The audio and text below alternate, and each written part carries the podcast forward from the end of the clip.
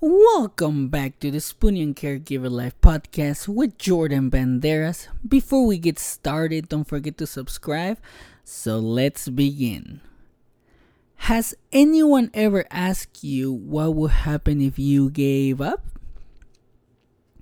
I have never been asked this question personally. However, a while back, I did get the chance to ask my wife this question when we thought there was no end in sight to the pain she suffers from. And I want to share what I believe to be a crucial question I think you should ask when you see someone struggling. In my case, I didn't know what to do when Katie was talking about giving up on life. I was like, do not give up, keep fighting, we can get through this. But those were just words that I was throwing at her as support. We all do something like that. I'm pretty sure you have done it because I have done it. Now, there was one day when she mentioned that she wanted to give up. But instead of hitting her with the same thing I always did back then, I was curious as to why she felt like that. So I asked her a question instead. I tried to make her think about what was important in life. I asked her, What would happen if you gave up?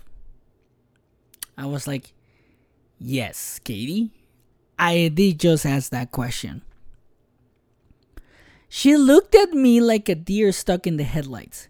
She didn't know what to say, so I told her to take her time and come to me when she had an answer. She thought about her answer for a really long time. It was weeks, probably a month or more. Now, while she was working on finding her answer, I was also preparing myself for her response during this time as well. Because if the answer was negative, I wanted to make sure she didn't go further down into a depressive hole because it can happen so fast when she's upset. Probably happens to you as well, and that is okay. So one day, we were sitting down watching TV. She tapped me on the shoulder and said, I have an answer for you. I was like, okay, let's hear it. I want to know. I'm nosy. I'm very curious. Her response was heartbreaking though because she said that if she gave up, we wouldn't be in debt, she wouldn't be in pain, and I wouldn't have to take care of her. So she wouldn't be a burden any longer. I was heartbroken by the answer because that's hard to hear from your spouse let's be honest. Like if you hear that from somebody you really care about or, or the person you love it's gonna be hard. It's a tough pill to swallow. Now while she was giving me her answer she started crying really hard. She was beside herself.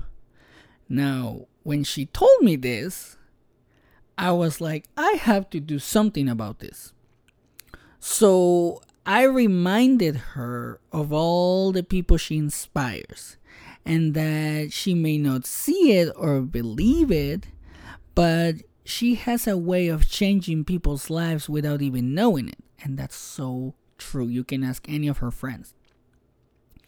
And I also begin asking questions such as who will take care for of your puppy that you love so dearly?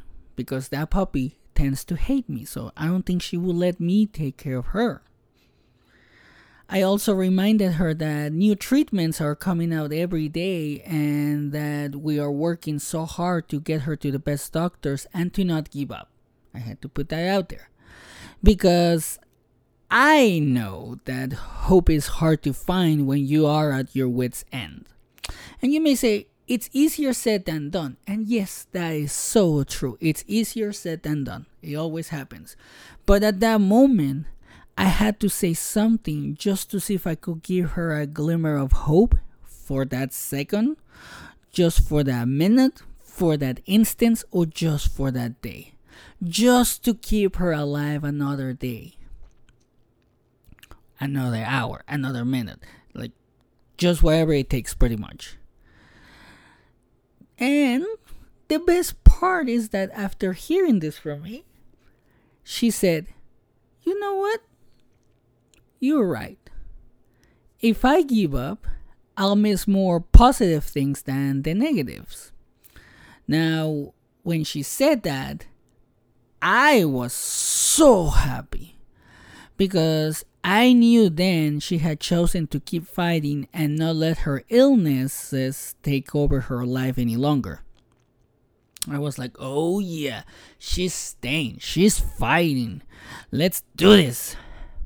Now, by asking my wife these simple questions, it made me realize that sometimes open ended questions are best because when we come when we come up with an answer we need to focus on the positives even if it's just one thing because that one thing can blossom and multiply into many things no matter how bad the situation is right now so try to focus on the positives and ask yourself the question what would happen if I gave up?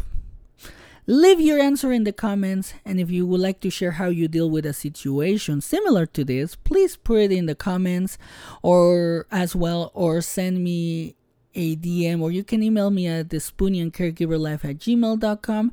And thank you for listening, and don't forget to share, like, and subscribe.